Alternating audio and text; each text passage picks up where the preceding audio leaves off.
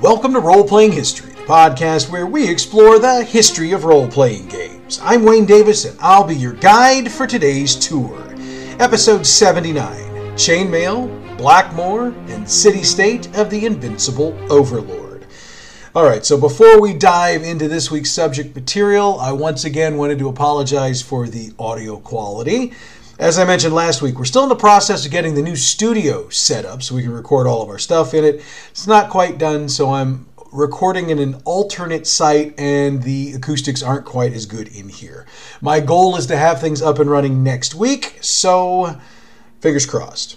Okay, over the course of this podcast, I've covered a lot of older games as well as a whole lot of newer ones. However, while I've alluded to today's topics on more than one occasion, it's been requested by more than just a few listeners that it's about time I gave all this OG stuff a little more love. So today, that's what we're going to do. That means it's time to crank up the tour bus and hit the first stop on today's tour. Now, I first mentioned chainmail way back in the second episode of this podcast, noting that it was one of the inspirations for Dungeons and Dragons. Now, what I didn't do at the time was break the game down on a greater level. Today, we rectified that mistake. Chainmail is a medieval miniature war game created by Gary Gygax and Jeff Perren, but we'll get to them more in a minute. The history of the game goes back a bit further than Gygax and Perren. In 1967, Harry Bodenstedt created a medieval war game called Siege of Bodenburg, and it was designed to be used with 40mm minis. Gary Gygax first became acquainted with that game at the first Gen Con in 1968, and he played the game at the convention. The rules for the game had been published in an issue of Strategy and Tactics magazine, which was a magazine for miniature wargamers, and Jeff Perren used those rules as the inspiration for his own medieval game, then shared the rules he'd written with Gygax. Now, what's going to seem strange to you is that the initial set of rules Perren created were only four pages long. Gygax took over the editing process, expanded the rules, then published them as Geneva Medieval Miniatures in Panzerfaust magazine in April of 1970. Panzerfaust was yet another magazine for miniature enthusiasts, so we're keeping our historical accuracy here. Now, they revised the rules again, then published them in the newsletter of the Castle and Crusade Society called the Domesday Book using the title LGTSA Miniature Rules. They appeared in issue number 5 in July of 1970, and the minis they used were the 1 10th scale. Later on, there were additional rules laid out in the pages of the Domesday book that brought man to man combat as well as jousting. These rules used the 1 to 1 scale for figs. Gary Gygax met fellow gamer Don Lowry at Gen Con 3 in 1970, and when Lowry eventually founded Guidon Games, Gygax signed up with him. Guidon was specifically founded to publish a series of rules called Wargaming with Miniatures. The first full game published was Gygax's further expansions of the rules he'd previously written up, this time called Chainmail. The first edition was released by Guidon Games in 1971 as the first miniature war game, as well as one of the three debut products the company released. What made this version different from the others is that there was a 14 page fantasy supplement that included figures like heroes, superheroes, and wizards. It also had creatures like elves, orcs, and dragons.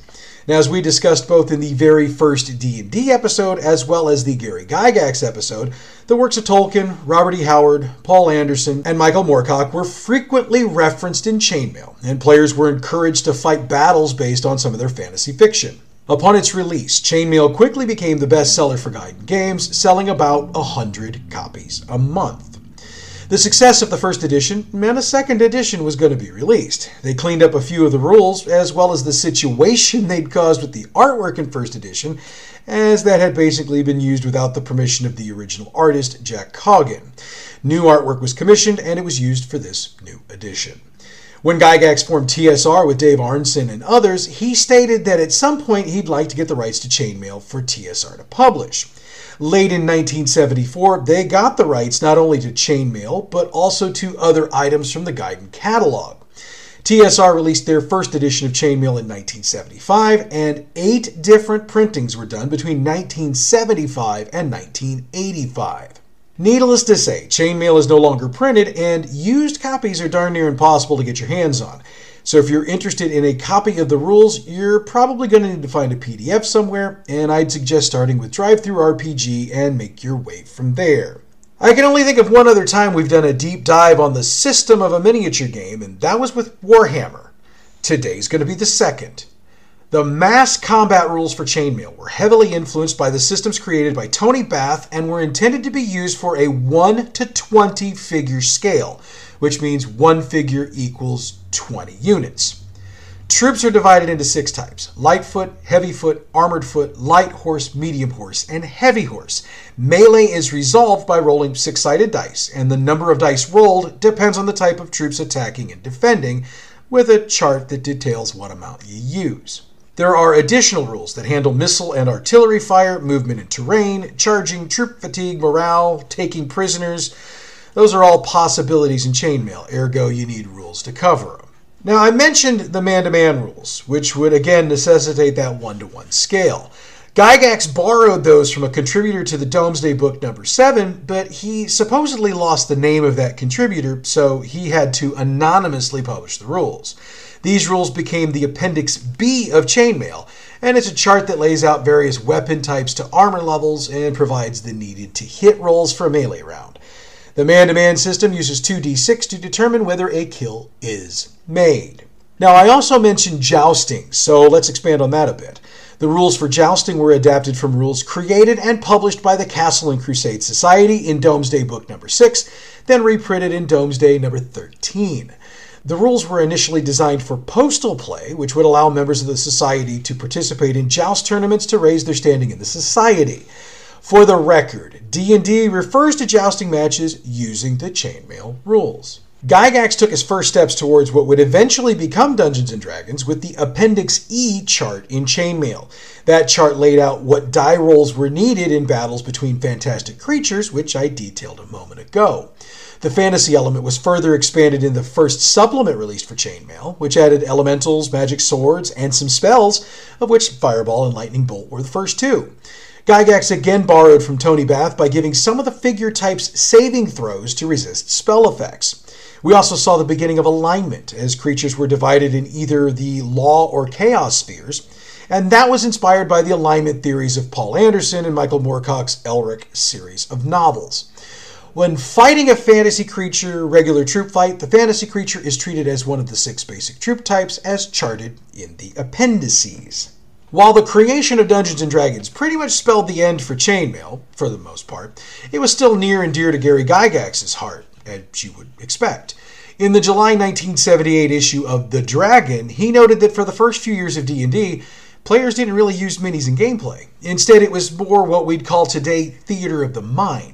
When visual aids were needed, they were usually dice or hand drawn pictures. By 1976, he noted that there was a movement from the players for minis to use in a D&D game. So in that year, Swords and Spells was a rule supplement released for D&D, and it provided mass combat rules for the game at 1 to 10 scale and 1 to 1 scale. Tim Kask referred to Swords and Spells as the grandson of Chainmail, and Gygax didn't disagree with that. Gygax noted that while the fantasy supplement for Chainmail had focused on the 1 to 1 scale, there were no mass fantasy combat scales, which is why the 1 to 10 scale was added. Since then, the D&D world is sort of split on the concept of miniatures. Some tables demand them, while others don't seem to care one way or the other. By the way, there's there's no right answer. Run your game the way you want and let the haters hate. So, as we've discussed multiple times over the course of this podcast, Chainmail was Gary Gygax's inspiration for Dungeons and Dragons. However, the actual role playing game inspiration came from Dave Arneson, who created a game that is, believe it or not, still played by a few groups of players around the world Blackmoor. To be completely honest here, Blackmoor is the name for the setting in D&D, but its origins come with a different name. Blackmoor was originally developed off of the David Wesley Braunstein games, using Duane Jenkins' Braunstein variant and riffs on Arneson's wargaming sessions. And, just like Gygax, Arneson had started working fantasy elements into his wargames before expanding into a full on role playing game.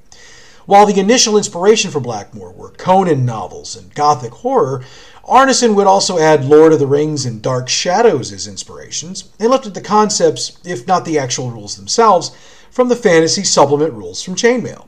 Blackmoor was a campaign centered on individual PCs capable of a series of progressions, which of course required players to cooperate if they wanted to succeed, which made Blackmoor way different than Wargames. The creation of the Castle and Crusade Society can be credited with being the origin point for the Blackmoor setting. Now, I've mentioned this before, but the Castle and Crusade Society was a subgroup of the International Federation of Wargaming, which of course meant they specialized in medieval miniature wargame combat. Arneson was one of the first to join the society in April of 1970, and most of the rest of his Twin Cities game group followed suit. Within a few months of its creation, the leadership of the society decided to form what they called a Great Kingdom, awarding parcels of land to members of the organization. The idea was that the various members of the society would battle over the parcels, with the thought being maybe one or two members could take the lot. Maybe. Arneson decided to take responsibility for the far northern reaches of the Great Kingdom, and the medieval games he staged there lead up to the Blackmoor setting being developed. He, in fact, announced the first campaign in the pages of his fanzine, Corner of the Table. Quote, there will be a medieval Braunstein, April 17, 1971, at the home of Dave Arneson from 1300 hours to 2400 hours, with refreshments being available on the usual basis. It will feature mythical creatures and a poker game under the Trolls Bridge between sunup and sundown. End quote. In the very next issue, he promised, quote, the start of the Black Moors Battle Reports, a series dealing with the perils of living in medieval Europe. End quote. The original idea was that the Northern Marches were supposed to be an ongoing multiplayer war game, with the idea being to bring Braunstein games into the mix along the way. At the start, the Barony of Blackmoor was the centerpiece, and the players attached to it were the forces of good. Over time, the roles of the various players grew, expanded, and in some cases changed completely. In fact, some went from being really good to being somewhat bad. Arneson wrote up descriptions of the activities of his games in a news sheet called the Blackmoor Gazette and Rumormonger. This drew in more players as they got excited by and interested in what Arneson was doing. By 1972, the dungeon exploration mechanic he'd created became the major focus of the game itself. As the demand for Blackmoor increased, Arneson had to farm out refereeing duties. By the way, the referee is what the GM was called back in the day. And he farmed those duties out to other players he trusted in his local circle. Oh, and for those who don't know what a news sheet would be today, think of it as the physical equivalent to a blog post. In the summer of 1972, Arneson wrote an article that detailed facts about Blackmoor that appeared in Domesday Book number 13. This article is historic in the history of role playing games, as it's the article that brought what he'd been doing locally to the attention of the rest of the Castle and Crusade Society. In the fall of that year, Arneson demonstrated the game for Gary Gygax, and the two began work on what would become Dungeons and Dragons. Arneson didn't stop running Blackmoor, though. What did change was that he was coordinating his work with Gygax's Greyhawk campaign being run out of Lake Geneva. When Arneson left Minneapolis to continue work for TSR in Lake Geneva, the Blackmoor campaign continued for a time, but without their leader to hold things together, the sessions became less and less frequent until the campaign essentially ceased. Since we're up to the creation and release of Dungeons and Dragons, it's time to discuss Blackmoor's entry into that system. The original Blackmoor product released by TSR came out in 1975 and was the second supplement for the system. Of course, Gygax's Greyhawk had been the first. The booklet got its name from Arneson's World, which makes sense since he wrote the booklet. It added rules, monsters, treasure, and the first published adventure, the Temple of the Frog, which had been lifted from the Loch Lomond section of Arneson's Blackmoor campaign. Other than the Temple of the Frog, no other Blackmoor setting specific information was provided at the time. Arneson went outside the TSR umbrella for the next publication concerning Blackmoor. Judges Guild published The First Fantasy Campaign in 1977, written by Arneson. This book provided more information on the Blackmoor campaign setting. It got into serious details, providing baronies, citadels, the history of leaders, as well as details on the Blackmoor dungeon. He also included rules for creating lairs, as well as character interests and vocations. Now, while I presented the First Fantasy campaign as a, a, wholly new work, it was actually a collection of multiple sets of materials Arneson had written up over the years, ranging from magic swords from 1971 and going all the way through the Blackmoor dungeons he ran at conventions in 1976. He did write some new material, but it wasn't much, mostly link text for all the other information. However, all of the maps and some of the illustrations were redrawn and relettered by Bob Bledsaw for Judges Guild. This is how Arneson got around any TSR related issues towards the publication of the materials. It was pretty much all stuff he'd created prior to TSR's creation, or it was a recreation. From a historical perspective, the first fantasy campaign preserved tons of pre-D&D materials, which otherwise might have been lost to history, since gamers at the time weren't necessarily keeping all of the letters and notes they'd taken. A couple of examples of saved materials are the article Facts About Blackmoor from Domesday Book number 13 and the pre 1972 price lists and rules from the period of the exile of the Blackmoor Bunch to Loch Lomond in late spring of 1972. One interesting thing about that first printing in 1977 is that all of it, including the illustrations, were in black and white. It consisted of 92 numbered pages, plus the cover, inside cover, back cover, and the table of contents, which brings the total number of pages to 96. Later printings had a dark red cover and were reformatted with smaller font and fewer pages. Now, as we discussed in the Dave Arneson episode of this podcast, he left TSR in the early 1980s. Blackmoor, however, didn't leave with him. It continued to be a big part of the D&D universe and was either referred to in lore or had modules released for it. That being said, it still never got a full campaign setting release for TSR. Speaking of the modules, they've become legendary in their own right, and I'll try to cover them specifically in another episode. However, for those keeping score at home, they are DA1, Adventures in Blackmoor, DA2, Temple of the Frog, DA3, City of the Gods, and DA4, the Duchy of Ten. After DA4 was published, TSR never returned to the setting. They continued to make references toward it, but they never specifically got back to it. That's not to say Blackmoor was never published again. Once TSR had dumped the basic D&D game and the Mystara setting that had continually referenced Blackmoor, the setting basically reverted back to Arneson, per the agreement he made with TSR when he left. Zeitgeist Games later produced a D20 of the Blackmoor story they called Dave Arneson's Blackmoor campaign setting, and Goodman Games released it in 2004. Goodman and Zeitgeist also hooked up to produce adventures for the system.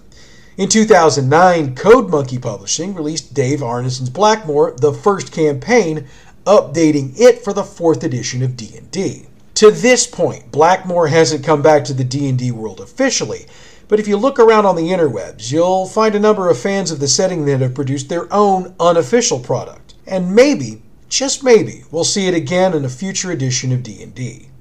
Last up on our tour today is City State of the Invincible Overlord. It's a game supplement originally published by Judges Guild and intended to be used with D&D. In fact, TSR officially approved it from 1976 through 1983. But let's get into a deeper dive of the history, shall we?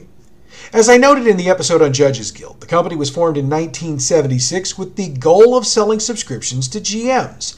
Bob Bledsaw and Bill Owen founded the company, and the two immediately started work on a large map that was inspired by Bledsaw's home D&D game.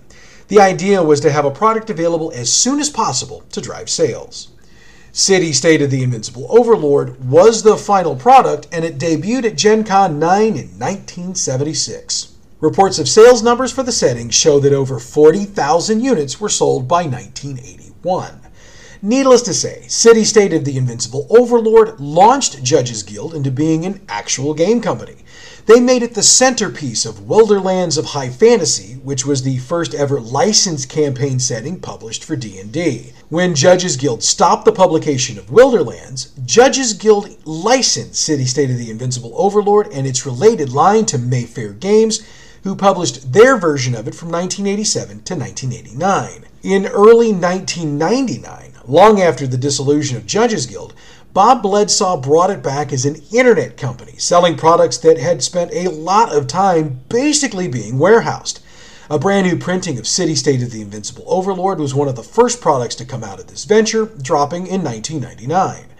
Judges Guild announced their partnership with Necromancer Games in June of 2002, and they started releasing Judges Guild product in 2003. They updated both City State of the Invincible Overlord and Wilderlands of High Fantasy to collector's editions, and released them in 2004 and 2005, respectively. Since the 2004 release, there haven't been any new releases, but thanks to the power of the internet, PDF copies are available on sites like DriveThruRPG. Let's take a brief but closer look at some of the various components of the setting. City State of the Invincible Overlord is a single city setting, basically. The city, a dwarven fortress and town called Thunderhold, was designed to not only be the base for the campaigning group, but also a seed for city based adventures. Another product released by Judges Guild, Wraith Overlord, got into an exploration of the city's subterranean cellars, sewers, and catacombs.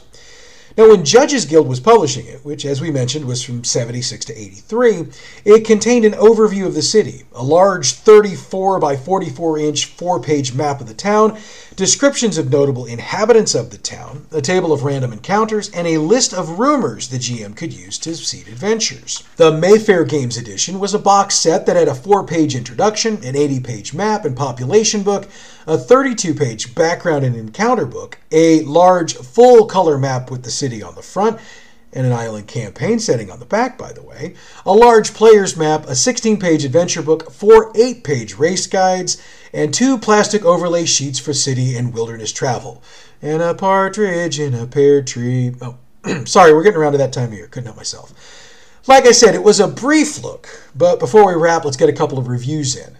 In the October November 1977 edition of White Dwarf, Don Turnbull gave a thumbs up to the 1977 Judges Guild edition, noting, quote, the result is something of a triumph, a labor of love and considerable headache for the designer and coordinator. It should be welcome in any fantasy gamer's collection. End quote. Jim Bambra took a look at the 1987 Mayfair edition for the August 1988 Dragon magazine he admitted to being impressed with the production quality, calling it, quote, an impressive looking package, end quote. But he also admitted to being disappointed with the actual contents when compared to the Judges Guild versions, noting, quote, Gone are the winding alleys and jumbled buildings, now replaced by a pretty but unconvincing suburban playground. Buildings stand in their own spacious grounds, making the city look like nothing more than a sprawling village enclosed by stout stone walls. No longer are there alleys to get mugged in after dark. Gone are the overcrowded streets. This city is a town planner's dream. As such, it is hardly the stuff of a bustling fantasy city. End quote. And with that, we come to the end of today's tour. Next week, I'm going to check out something a little different the Amber Diceless role playing game. In the meanwhile, check out our other podcast, Bad GM's Campaign Build Along. We're on the second episode of our new season, and we're building for the Fallout game this go around. This week's episode gets into the specifics of character creation, so if you want to play, this is an episode you don't want to miss. Bad GM's Campaign Build Along is available wherever you get your podcasts or on our website, badgmproductions.net. The music we use for this show comes from Pixabay.com. Check them out for all your royalty free, license free music needs. Role Playing History is a production of Bad GM Productions. Check us out on Facebook at facebook.com forward slash gaming forward slash Bad GM Prod, on Twitter at Bad GMP, YouTube, and Tumblr. We're on both places at Bad GM Productions.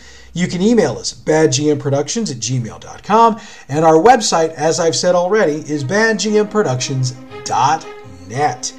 Next week, we get Diceless, which should be interesting. But that's next week. Until then, I'm Wayne Davis, in your role playing history.